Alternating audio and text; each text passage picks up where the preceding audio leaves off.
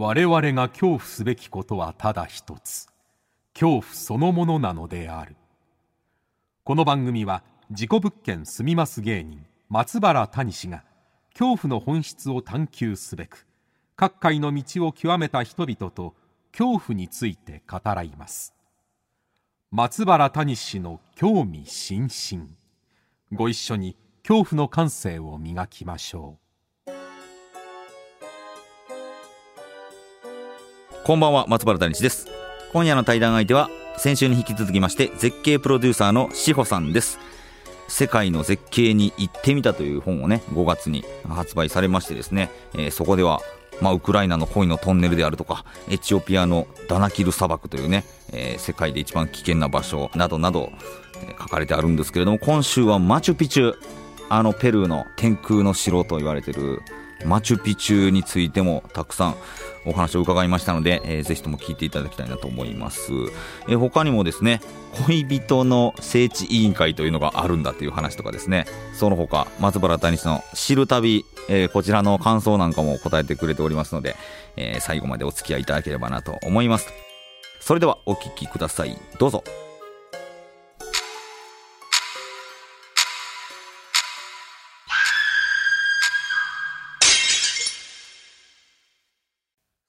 はい、今夜も絶景プロデューサーの志保さんにお越しいただきました。よろしくお願いします。よろしくお願いします。お願いします。先週はね、はい、あのいろんな世界の話と世界一危険な場所じゃないかっていう ダナキル砂漠の話もね、はい、聞かせてもらいましたけれども、あれなんですね。その歴史がすごいお好きということで、はい、そうなんです今京都に住まれてるんですか？そうなんですよ、はいはい、あのまあ、静岡出身で、まあ、そこから学生時代、関東で10年間暮らしていたんですけど、はいまあ、どっか移住したいなと。2019年急に思い立ちまして、はい、そこから京都に移住をして今3年目ですね。そうだ京都行こう。そうなんです。本当に身をもって。実践しちゃいました。え京都は何がいいですか？京都はですね、まあ、本当に日本史好きにはたまらないというか。世界史も好きで日本史も好きなんですね、まあ、どちらかというと私日本史の方があ日本史の方が好きなんですか？深く好きなんですよね、例えばもうそれこそ今私がマンションをまあ賃貸で借りて住んでる場所あ平安京の中だな みたいなもうそういうところがワクワクしちゃうような感じですし本当に街を歩いているだけでここ旧土佐藩でしたみたいな日が経ってたりするとお幕末みたいなそうか。ことをすごくワクワクしてくる。まあ普通の人誰も振り返ってないですけど、えーなのでもう本当に、うん、あのまあ、そういう歩いてるだけで楽しいっていうのもありますし、うん、昔から続いてるお祭りそれこそ祇園祭りみたいな、はいはい、ああいう伝統的なものがずっとこう根付いていたりするのも、うん、やっぱり四季にまつわるので季節をこうより感じるようになったなっていうのは京都に来てから感じますね。はあはあ、東京住んでいた頃はそれこそ2月の節分で、まあ、なんとなく恵方巻き食べてなんとなく豆まきして終わってたんですけど、はい、京都の節分祭ってすごく大規模なんですよね。なのであの、まあ、吉田神社っていうところで、まあ、鬼が、はい。はい、あそこから鬼が出てくるんですけど、えー、まあ、あそこから出てきて吉田神社行って八坂神社行って、壬生寺行って、うん、北の天満宮行ってみたいな4か所東西南北に、はい、あの要の場所があるんですけどそこを巡ると結構あ節分ってこういうお祭りだったんだっていうのを感じたりとか。いいですね。一生飽きないですねもう。もう3年住んでるんですけど あまだこんなお祭りあったの？って全然知らないものがまだまだ出てくるので、尽きないなって思いますね、はい、さっきあのねあそこ行かれましたみたいなんで。はい。あそう最近、まあ、最近というか京都住んでて、うん、あのすごい私がこうグッときてるのが地天井。いやもうもう完全こっち寄りですよもうそうなってくると。もう本当に SNS で出せないので。SNS で地点上はそうか出せないですよね。そうです。急にどうしたんみたいな。あのワンクッション置いてからじゃないと ご注意くださいって言わないと、ちょっと私のタイムラインには出せないんですけれども。地天井というのはどういう天井のことなんですか、はい、地天井というのはですね、はい、まあ、戦国時代に、うん、あの伏見城というところですごく、はい、まあ、徳川家がまつわるような、うんまあ、激しい戦いが行われて、うん、まあ、結局自決しちゃったお侍さんがたくさんいたんですね。はいはい、でその時にその床に自決したお侍さんの血液だったりとかがぐわっとこう染みついていると、うんはい、でその染みついた天井をその供養するために、うん、あの今度は天井に張り替えて、えー、と京都の4か所の寺院さんに今奉納されています。はあはあなのであのそちらにお参りしてふと天井を見上げると血でついた手の跡がついているみたいなそういう場所ですね。そう今おすすめの？はい。あのおすすめというと語弊があるのかもしれいやでもないですが。実は僕、はいあの今京都芸術大学っていう大学に通信で入ってて、はいはいはいはい。この間遠足みたいなのがあって地点上見たんですよあどちらの？そうえっとねえっとね陽源寺だったかなあーはいはいはいとあの淀殿と。お郷さんが。建てたと言われる。場所の地点上でそれこそ伏見城の合戦かなはい。関ヶ原の前ですよね、うんうんうんでたくさん亡くなった人を供養するために建てたっていう、はい。でその建てた理由がめっちゃ面白くてえ？淀君は豊臣側じゃないですか、うんうんうん。でお郷さんは徳川二代目の将軍の奥さんなんでこの関ヶ原の時代にはもう。うん敵同士なんだけど、うんうん。徳川側のこのお郷さんがいやここにお寺を建てましょうという淀淀殿が建てたお寺を徳川側の私たちもちょっとちゃんとしましょうっていう時に反対されるんですけど、いうん。やこのお寺を建てるのは伏見の合戦でうん亡くなった方を供養するために建てるんですって言って地天井を。作ったっていう話を聞いてうわーすげえ複雑っていうのが面白くない 確かに。なんかそういう歴史の何かがあってそういう作られているっていうのがねえ。やっぱこの世界の絶景に行ってみたじゃないですけれども、はい。あちゃんとストーリーがあってこういうものがあるんだなっていうのは感じましたけどね。そうですね。なえでも聞いたはら他にも何箇所かあるってことなんですか、そうですね。地天井は今拝観できるのが4箇所へですね。結構京都駅から離れてる場所が多いので、うんなかなかわざわざ行くような そんな場所なんですけども。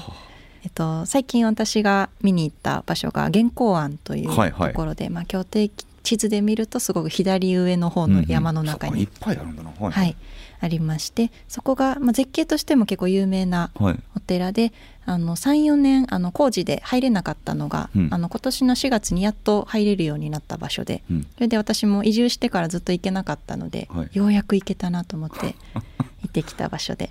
なんで地天井にそんな惹かれるんですかもともとその、まあ、そこも絶景としてすごい綺麗なのがその新緑がこう丸い窓によって切り取られる悟りの窓っていうのがもともとすごく有名なはい。場所で、まあ、そこに地天井がありますよ。はあ悟りの窓と地天井がある。そうなんです。悟りを開いて真上を見ると足の形あるなみたいな。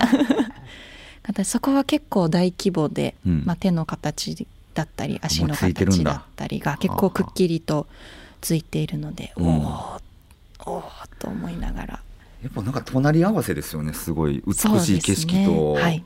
あの悲しい歴史ひどいそうです辛いね歴史って。結構紙一重はだなと思いますね。いや面白いなはい、京都来た時はぜひ地地天井巡りを。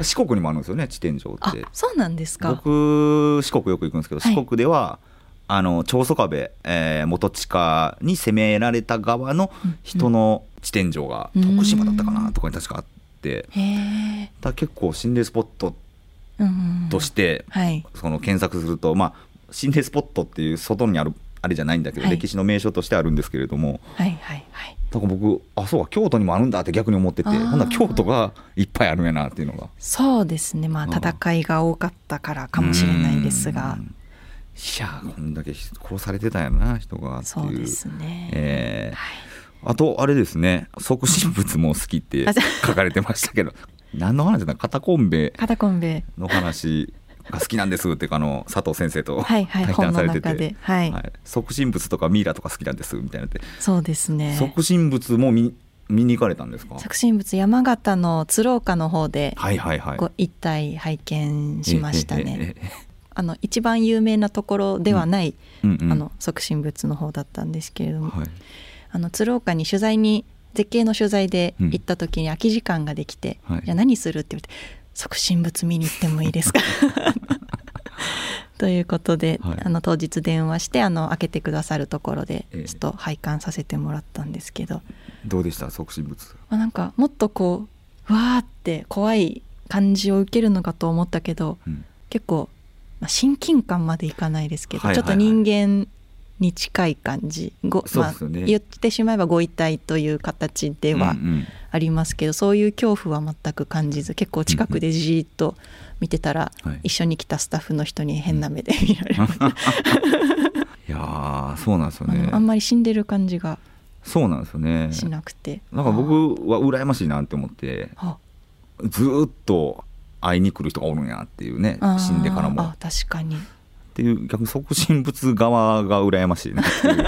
即身仏側の意見だった、はいはい、ありましたけど。確かに。はい。まあそんな僕も即身仏行ったこととかを、旅とかを、まあ、はい。はいその昨年出した「知る旅」っていう本で書かせてもらったんですけれども、あのありがとうございます。読んでいただいた。あ茨城にもいるんだと思って。あそうですね、えー阿弥陀仏の石像の中に 入れられてた即身仏が自ら入ったかな、そうですねあのーどうでしたっていうのを聞くのはですけど 志保さんが興味あるはい。スポットとかってありました、そうですね。あのまず私がすごいなって思うのは本当に夜うん。全部の場所行かれているのが、すごいなと思って。景色全然見えないんですよ本当にね。なので結構私が一番怖いなって思うのが人間だなって思うんですけど、人間怖いですね。夜歩いてるとお化けよりも人間人怖い人間に出会いそうで。本当に怖いです。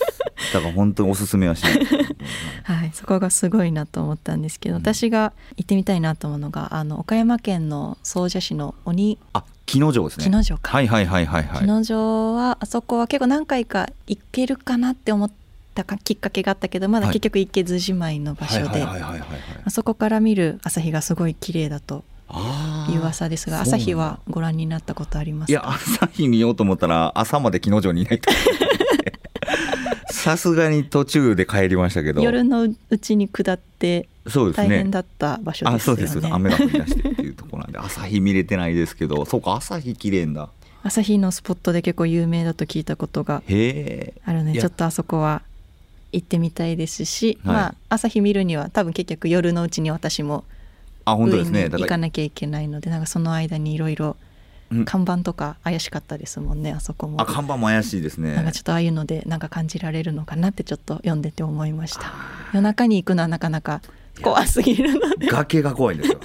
こっから先はい。何もないのかっていうのがわからないっていうのが、後から考えたら怖いっていうのはありましたよね。はい。そうですね。結構絶壁も、うん。日本でも東尋坊とかもそれこそ塀がないじゃないですか、ええいや危ない。だから夜本当行かない方がいいですあれもいや本当に大大丈夫なのかなって思うような でもだからこそ美しいみたいなところもあるので。そうか。あでもそうですよね。東尋坊もはい。そうですし、えっと結構その飛び降りの名所のはい、場所ってうんうん、恋人の聖地にされてるんですよ。え？なんで？でそれがえ？あのウクライナの恋のトンネルになんか通じるなと思ってえ僕ー、えー、何ですか？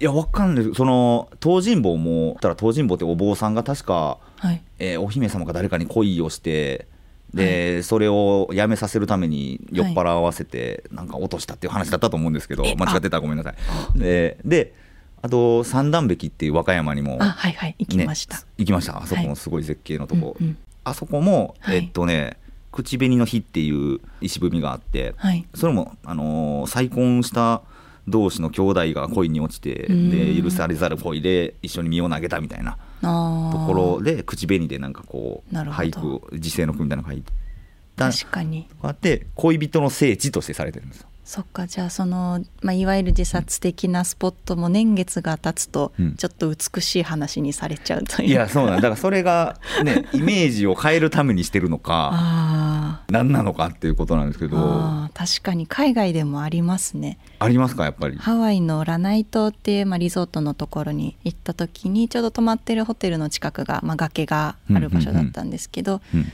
そこもちょっとスポットの名前忘れちゃったんですけどそのまあ悲しい、まあ、カップルが、まあ、苦しすぎてこう飛び込んだみたいなのが恋人のようなスポットに 今は結構ポップな感じになってましたね。はいはいはいはい。だそれなんだろうなって、うん、ダムもそうじゃないですか。ダム？ダムって結構心霊スポットにされがちなんですけど、ね。はいはい、はい、ダムもはい、なんか南京錠で恋人が約束ね、約束したりとか、はい、手すりになんかずっと一緒とか 刻まれてたりとか。あ高いところを恋人の名称にするのなんなんやろうな。そうです、まあ、恋人の聖地委員会みたいなのがあるので。恋人の設置委員会があるんですか？あのはいあります。えあるの？ありますよ。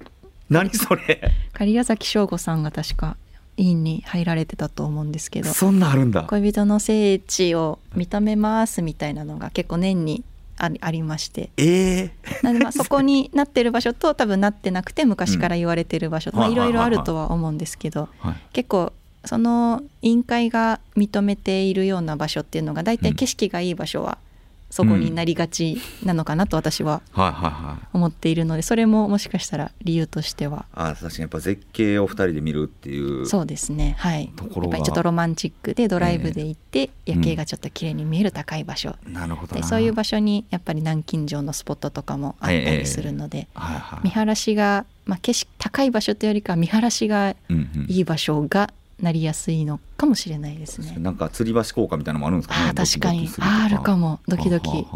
するかもしれないですね。なるほどな。でもそういう場所に実はめっちゃ悲しい歴史があるっていうこのギャップってなん いや本当紙一重ですね。ありますよね。面白い。いやちょっとまたこのはい「世界の絶景に行ってみた」こちらのお話を聞きたいと思うんですけれどもありがとうござい5ます。月に発売されました、はい。えー志保さんのエッセイ本でございます。はいこちらね先週もウクライナの恋のトンネルだったりとか、はい。エチオピアのダナキル砂漠はい。ねお話聞かせてもらったんですけれども、はい。ちょっともう一箇所ちょっと聞きたいなっていうのがやっぱはい。ね先週も出てきました。マチュピチュはいこれどうでした？実際行かれたんですよね。そうです。大学3年生の時にうん。女子2人で行ってきました。大学3年生の時か。はい。で、あのーその時は、えっ、と、まあ、マチュピチュがメインで、あとは、あの、ナスカの地上絵、はいはいあそうか。ナスカの地上絵もペルーです。ペルーなんですね。はい。はいそれナスカの地上絵と、あと、お隣のボリビアという国にある、あ。の、ウユニ塩湖。あウユニ塩湖はボリビアか。そうです、隣の国あ。で。あそこ固まってんですねなんか。あそうですね。ペルーとボリビアは隣接してるのうん。で結構まるっと行っちゃう人がはいはいはいは多いですね、なので2カ国合わせて2週間弱ぐらい。おおはい、結構大学生にしてははいはいお金がかかったなという感じなんですが、ーあまあ、マチュピチュもやっぱり遺跡好きとしてはもうあの最高峰というか。あもうラピュタのモデルと言われてるぐらいのそうですね、はい。人生で一度はと思ったところに行ってきたんですけども、まあ、マチュピチュで一番怖かったのがあのマチュピチュの遺跡に向かうまでのバスうん。でしてバス？本当に絶叫するようなはい。バスでピストンしながら上に向かうんですね。えそれ道が補正されてないとかそういうことですか、あの遺跡がちょっと小高い上にあってその下の方に、うん。あのアガスカリエンテスっていうマチュピチュ村があってそこにホテルがあるのでみんなそこに泊まりながらバスで登ったり降りたりするんですけどあのこのヘアピンカーブが何十回も続くようなほところをキュキュキュキュキュキュキュみたいな。うなんでそんな。これよく落ちないなっていうぐらい本当にもう遠心力で外側にブーンっていうよ怖い怖い怖い。うなスピードで進みながらすれ違いながら進んでいくんですね。なんでそんなスピード出すの？ゆっくり行ったらいいんじゃないですか？なんでなんですかね？人が多いからかもしれませんが。あ何回何往復はいもしなあかんからと、しなきゃい一番印象に残ってるのはもしかしたらバスかもしれない。えだってマチュピチュ自体なん標高何メートルですか？2600ぐらいですね。そんな高いところを。はいそんなスピード出してはい。イニシャル D みたいにいかんでも。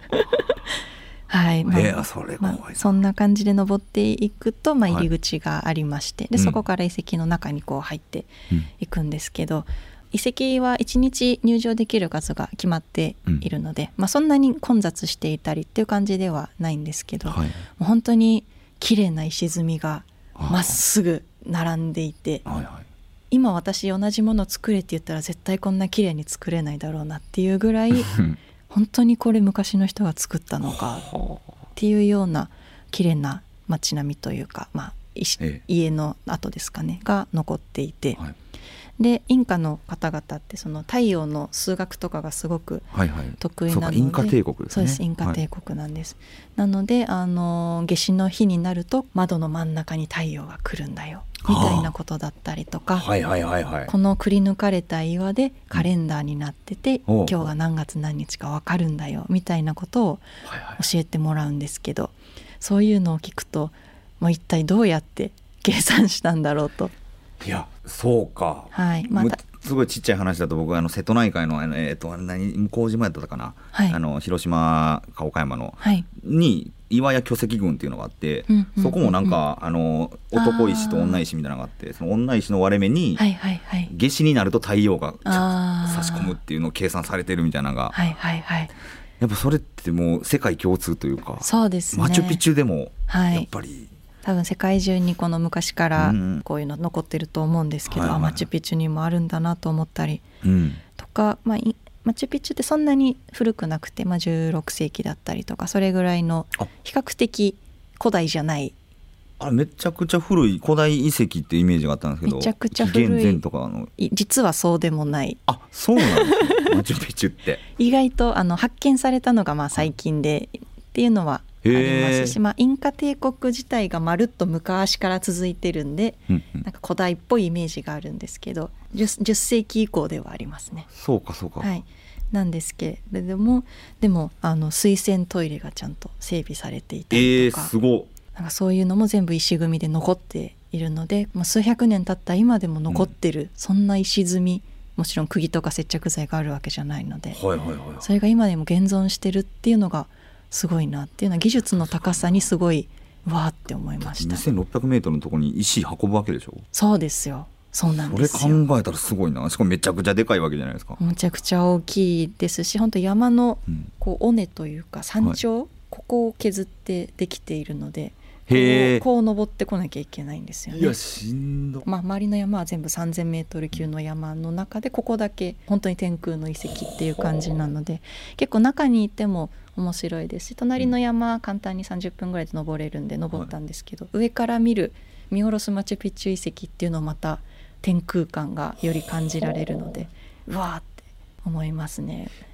そのマチュピチュって結局な何なんですか？そのお城なんですか、まあ、諸説うんありっていう感じなんですけど、はい今回この本の中で先生、まあ、世界史の佐藤幸雄先生に、マチュピチュって実際何なのって聞い いや気になります私も聞いてみたんですけどななんだろうマチュピチュ。なんかこのマチュピチュってその発掘してみると、うん。女の子の遺体しか出ないらしいんですね。え？骨が。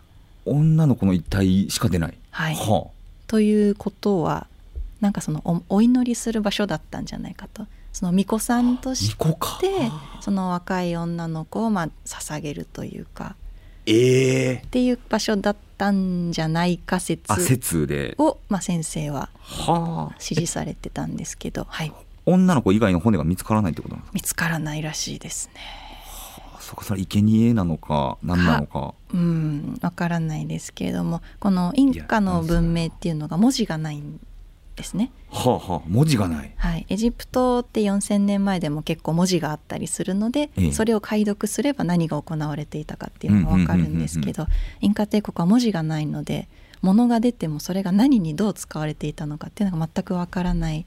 そうか。から同じ時代に発掘された他の地域のものと比べて予想するしかないっていうのが結構あの事実をそう分かるっていうところではなかなか難しいところで。僕文明って文字があって栄えるもんだと思ってたらそうじゃないのがインカ文明なんですね。そうですね。まあそれなのに発達してたのは。めちゃくちゃ謎ですねじゃあ。すごいですね。数学も発達してはいはいましたし、はい。どうやって伝えてきたのかとか。そうですね。はあ。まあでも分からないからこそ面白いかなって私は、確かにな。分かってしまって意外とあなんやこういうことやったんってなった時、はい。結構ショックですもんね。はい。なるほどな。なのであのナスカの地上絵とかも、じゃあ実際あれ何って誰も真実は分あからない。れ何なんですかね？あれもあの本の中に先生の予想は。ね。はい書いてありまして。書かれてありますんでぜひ皆さんはい。読んでください、ねはい、ちょうど先週も新しいナスカの地上絵が一個見つかったらしくて。えナスカの地上絵って1個だけじゃないんですか？ナスカの地上絵って実際に行くと30個ぐらい。30個ぐらいあるうちの1個があのショッカーみたいなああ敵のマークね。みたいなコンドルみたいな。あれ何でしたっけ？ハチドリか。ハチドリハチドリの。とか宇宙人が手振ってるやつとああかそうかそうか。いろいろあって。で本当にあまりにも広大なんで結構数年に1回新しいの見つかりましたっていうニュースが出るんですよ。それも結構面白くて。このドローンとか宇宙とか衛星があるご時世にまだ見つからないものあるんだなっていうの、うん、そうですよね。ワクワクするなって思います。確かに確かに、はい、ずっとそういうの出てきてほしいな、はい、いやでもねコロナでだいぶ2年も3年目でしょうか、はい、旅に行けない時期が続いてるわけじゃないですか、はい、どうされてるんですか？そうですね。私も最後に海外行ったのが2020年の1月、なのでもう2年半、うん、長距離の飛行機乗っていない感じなんですけれども、まあ、もちろん行きたいけど行けなくて悲しいっていう気持ちはあるんですけど、うん、まあ、逆になんか自分を見つめる いい機会になったかなっていうのはありますしそれこそ日本再発見の機会になったなっていうのはあそうか。それこそ京都にね、はい、3年前から住まれてますそうなんですよ。あの海外に頻繁に行ってた時期はもう1か月に1回、うん、毎月海外1か月に1回行ってたんですか？はい。行ってまあ何でしょう、まあ、仕事も結構始めたばっかりだったんで、うん、新しい場所行っていろんなネタをこう仕込んでこなきゃみたいな、結構必死に海外に行ってたようなそんな義務感で行ってたような感じもちょっとあったりしたのが、まあ、一歩こう立ち止まってみると、じゃあ本当にやりたかったこと何なんだろう、みたいなことだったりとか日本にももっと身近にも面白い場所あるんじゃないのかなみたいな,、なんかそういうことを考えられるいい時間になって結構日本全国行きたかった場所にこの2年間は行けたなというふうに、日本めっちゃ回ってたんですねそうですね。まあ移動しちゃいけない時期はもちろんしてなかったですが、うん、まあ、移動できるようになってからは、うんうん、はい、いろいろ行きましたね、はあ、日本再発見であこここんな良かったんだっていう、はい、京都以外で何かありますか？京都以外最近どこだろうな。あの今年富山県にすごいたくさん行っているんですけれども、はい、富山って行ったことあります？富山はねえー、っとあそこ行ったな。えー、壺の壺？壺の鉱山だったかな。あの心霊スポットなんですけど。じゃあ知らないかもしれない、まあそこなんか行方不明になった事件があって、はい、でそこもそこで亡くなったんじゃないかみたいなとこから廃墟になってて心霊スポットでみたいなところなんですけど、はいはい、富山って、まあ、なかなかその観光地として、まあ、選ばれづらいというか、うん、隣に金沢があるので、うん、みんな富山を通り過ぎて、まあ、石川県に行っちゃうっていう人が多いんですけど、うん、すごく富山絶景の宝庫だなって思っていて。あの、まあ、黒部ダム有名ですけどあれが立山連峰っていう山の中に位置するんですね。うん。はいはい、で的山市内からそのダムに行くまでの間が、立山黒部アルペンルートということで、はい、山の中を乗り物乗り継ぐだけでもう標高2500メートルぐらいまで誰でも行けちゃうような、はい、そんなルートがありまして。はいはいでそこの、えーと、室堂っていう山の2600メートル地点ぐらいの駅があって、うん、そこにあのホテルがあるんですよ。はいはい、で標高2500メートルのところに 日本一標高が高い場所にあるリゾートホテルっていう、はい、高いとこ好きですね。マチュピチュから、はい、登山登山好きなんですよ。登山が好きはい、そもそも、はい、でそれででもそこはリゾートホテルなので普通にトランクコロコロ引いて行ける、温泉もあるようなそんな場所なんですけど、そのやっぱり標高高い場所にあるので夜はホテルの屋上行くだけで星空がすごい綺麗なんですよね。やっぱり空気が澄んでいますし、街明かりとかもないので、ホテルからも一歩出るだけでわあ天の川肉眼で見えるなみたいな。っていうところはあのなかなかやっぱ都会だったり街に住んでると星空を見上げる体験なんてないので、まあ、その山が身近にあったりとか、はい、まあ、星空が普通に建物から一歩見るだけ、うん、出るだけで見れるっていうのはすごく富山好きだなって思いますね。なるほどな。はい、まあただ熊とかいるのでちょっといや熊怖いですね。気をつけなきゃいけないので怖いよ。なので夜星空撮影してたんですけど熊鈴鳴らしめちゃくちゃ熊鈴鳴らしながら。ね、鈴鳴らさん熊は怖いからな。動物は動物怖いですね。怖いですね。言葉通じないので。そうですね。はい、じゃあ今からはいこれから行ってみたい、はい、まだ行けていない場所とかってありますか？今一番行きたいのがブラジルですね。ブラジル。はい。もともとコロナになっていなかったら、うん、あの2020年のもう6月に行く予定をしていて、うん、なので。まあ、行きたくて行けなくなっちゃったんで今一番行きたいっていう場所なんですけどブラジルの中でも67月、うん、もうまさに今しか見れない絶景っていうのがありまして、あのレンソイス・マリャニャンセス国立公園 もう全然書き取れないです、ね、噛みそうなレンソイス、レンソイスという場所なんですけれども、はい、いつもは白い砂漠もうずっと東京都分ぐらいの広さの白砂漠が広がっている場所なんですけど、雨季、まあ、1月とか2月が雨が多いので雨がバーッと降むとそれが地面に染み込んで今度は湖として砂漠の上に巨大な湖が湧き上がってくるんです、ね、ほうほうほう。でその白い砂漠の上にもう本当に沖縄の海みたいな透き通った青色のクリアな湖がもう何千個も何万個もできてでそれをヘリコプターとかで上からこう見るともう本当に地平線の先までずっとその湖が続いてる、えー、でそれが夏になるとまた干上がって白砂漠に戻っちゃうんですけどなんですごく消えちゃうっていうのも面白いですし。消える。いいですねこれはちょっと期間限定なので今年はもう間に合わないと思うので来年ちょっと行きたいなって思います。うわこれちょっと尽きないですね。いやもう行けば行くほど行きたい場所が増えてしまうので、困りますね。困りますね。いやこれでもずっと続けて、ね、そうですね。南極とかも行きたいですし。南極の絶景とかまあ白いんでしょうけど。なんか多分写真で収めきれないんじゃないかなって、うんそういう気がしますね。いやちょっと楽しみですねこれからの活動もと。頑張りますけれども、はい、じゃあ最後にズバリ、えー、設計プロデューサーの志保さんにとって一番怖いものとは何でしょうか？はい。私が一番怖いものは自然ですかね。自然、はい、自然。自然を見に行ってるのにもかかわらず、はい、自然が怖いでまあ美しいものと怖いものって近しいなっていうお話もあったと思うんですけど、うんはい、まあ、もちろん日頃は穏やかで綺麗な顔を見せてくれている自然ですけど、うん、まあ、やっぱり災害が多かったりとか、うんうん、まあ、巨大なパワーを持っているので、まあ、何か起こった時に人間って何もできないよなということで。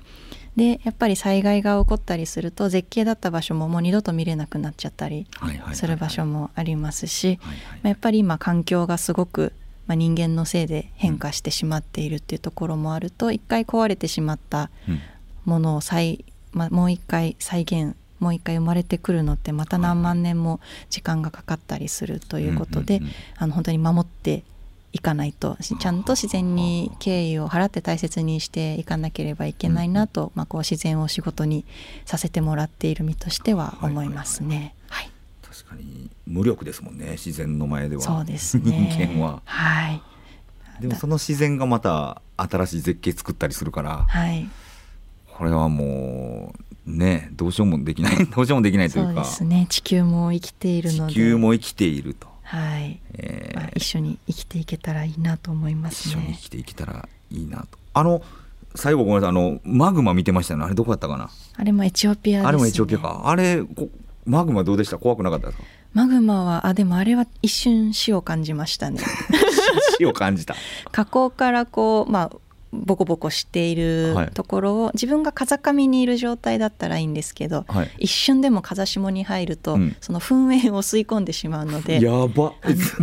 一瞬喉焼けて終わったかなって思ってで観光地なんですよねそこ。一応観光地ですけど。マグマ吸い噴煙吸い込んだ、まあ、直接、はい、そんな至近距離にいたわけではない、はい、ないんですけどそれでもあ喉終わった。いやいややっぱいや地球怖いですね と思ったのであの、はい、マグマ自体目で見る分にはもうすごい怖いけど美しいというか、はい、こんな赤色ってあるんだなっていうぐらい闇夜でやっぱ自然に発光して輝いてるんで、見とれちゃいそうだったんですけどすぐ帰りました、ね、怖くて。命の危険を察したからそれは金にならないとなと、はい、いやありがとうございます。ちょっとまだまだなんぼでも聞けるんですけれどもお時間が来てしまいましてね、はい、えー、2週にわたりね志保さんに来ていただきました、はい、えー、どうでしたかこの でもなんかこの絶景というものと、まあその心霊スポット的なものって対極に見えるけど、やっぱりこう近い部分はあるんだなっていうのを改めてお話しして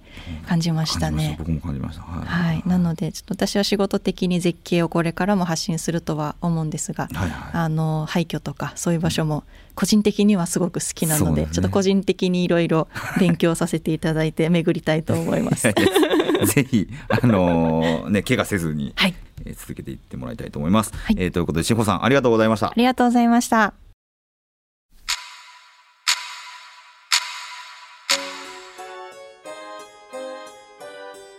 いかがでしたでしょうか？マグマ怖いですね。マグマも怖いし、地天井をね、めちゃくちゃ押してくれましたね。本当は怖いスポットもめちゃくちゃご存知の、えー、志保さんでしたのでね、まだまだお話聞きたいなと、えー、思いましたね。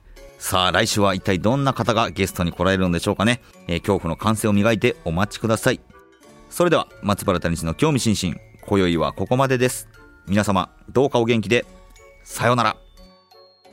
レンソイスマネアセンセス国立公園。